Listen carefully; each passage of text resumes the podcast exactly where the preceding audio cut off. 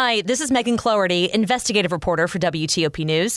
If you like top news from WTOP, we think you'll love our new podcast called the DMV Download, where we take a more in depth look at the biggest local stories of the day happening in our area. We hope you check it out. To Juvenile Beltway Sniper, I'm Michelle Murillo. New information this morning about what apparently led to Tuesday's local double stabbing at Metro Center. DC school kids now have more time to get their mandatory vaccinations. This is Kyle Cooper. Fed suggesting a raise in those interest rates again. Wall Street tanks. Good morning. Welcome in. 2 o'clock on WTOP. This is CBS News on the Hour, sponsored by Rocket Mortgage. I'm Mara Rubin in New York. A redacted affidavit released Friday said former President Donald Trump took classified national security documents from the White House. I'm Tom Foty. It runs more than 30 pages, but most of it is black ink or toner. A quick line on the affidavit just released by the Justice Department. The affidavit that was used to get that warrant to search ex-President Donald Trump's Florida estate. Still, there is a good deal of information here. And it looks like a lot of what we're seeing in this case is the negotiation negotiations is the National Archives saying to the former president, we really need this information. Legal analyst Jessica Levinson of Loyola Law. After the release, Trump's legal team filed a supplement to his lawsuit asking again for the appointment of a special master to go over the seized records. Wall Street did not respond well to hints by the Fed that higher interest rates are coming.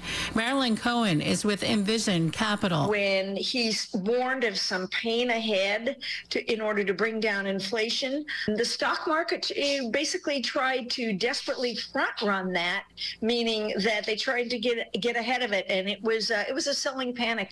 The Dow ended the day down over a thousand points. New warnings to college students about monkeypox. Meg Oliver reports. Hofstra University in Hempstead, New York is prepared for monkeypox if it arrives here in the fall.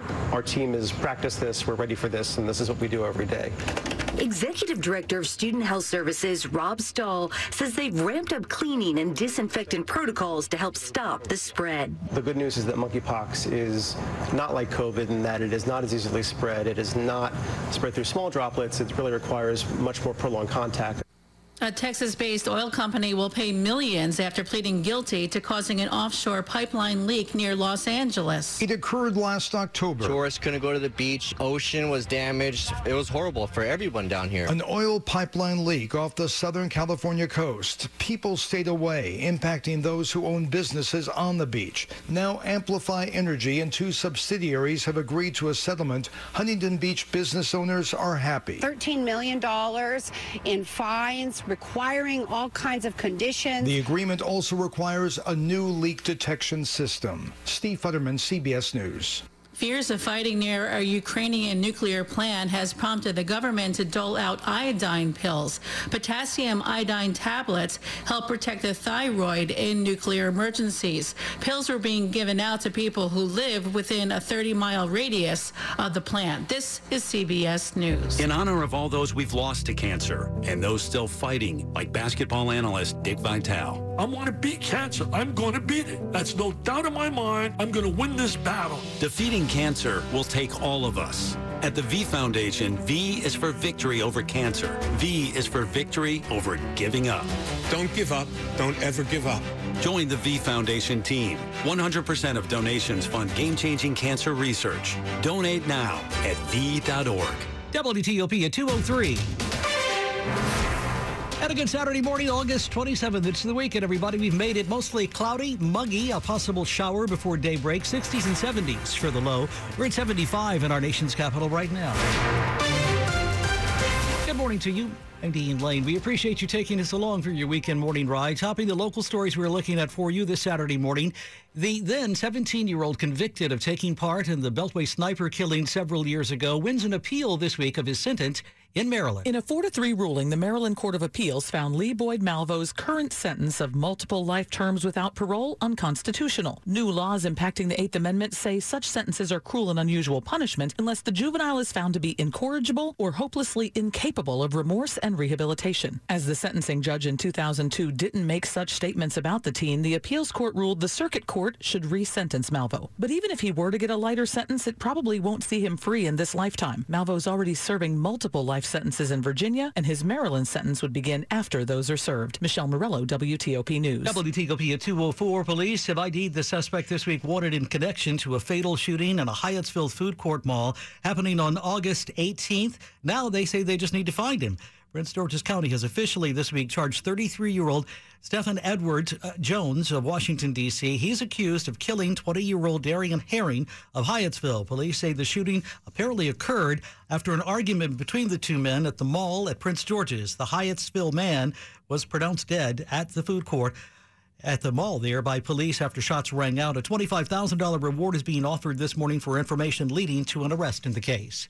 205 on WTOP. A bomb threat at Howard University on Friday forced students in two residence halls there to evacuate. The second threat at the school just this week. The bomb threat targeted Howard University's east and west towers on the main campus. DC police and the university's Department of Public Safety evacuated students and conducted a search before giving the all clear. We are well positioned uh, to effectively address all threats. Now totaling eight so far this year. Marcus Lyles, the university's chief of police, says he's confident Howard is well equipped to reinforce safety measures. It takes a village, and our community has come together. The university's president issued a statement saying, in part, quote, We require extra resources directed towards solving this ongoing threat and bringing those who perpetrate its negative effects to full justice under the law. Melissa Howell, WTOP News. WTOP at 206 on your Saturday morning. New this morning, we're learning more here at WTOP about what led to this week's Tuesday stabbing of a man and woman on a platform at Metro Center Station. According to charging, charging documents this week, the man and woman are a couple, and they say that Antoine Turner made unwanted romantic moves toward the woman. That led to an argument, apparently, which escalated, and Turner pulled out his knife, stabbed the man, and cut the woman. The man is still hospitalized in critical condition this weekend. Metro Transit Police arrested Turner the next day at his job at Sweetgreen Restaurants on I Street Northwest. Now, for his part, Turner told police that he only said hello to the woman and that the man became aggressive, telling him that she was his girl. Turner says he stabbed the two in self defense because he was afraid he was going to be attacked. The first day of fall classes for DC public schools students next week on Monday, but Friday, DC school officials pushed back the timeline for students to actually get required vaccinations, including against COVID. Younger students grades pre-K through 5th grade have until October 11th and older students grades 6 through 12 have until November 4th to get their regular vaccinations done or be asked not to come to school. All students now have until January 3rd to get a COVID vaccination. DC Deputy Mayor for Education Paul Kihn. This is the best way we think we can ensure enforcement for the first time in years of our routine pediatric immunization, which is so critical to school health, uh, along with complying with uh, council legislation on COVID 19. About 28,000 DC students are not up to date on routine vaccinations. About 15% of students between 12 and 15 are not up to date with their COVID shots. Kyle Cooper, WTOP News. And heads up from WTOP, we're told this change applies to all DC public and charter schools. Cough and cold season is here.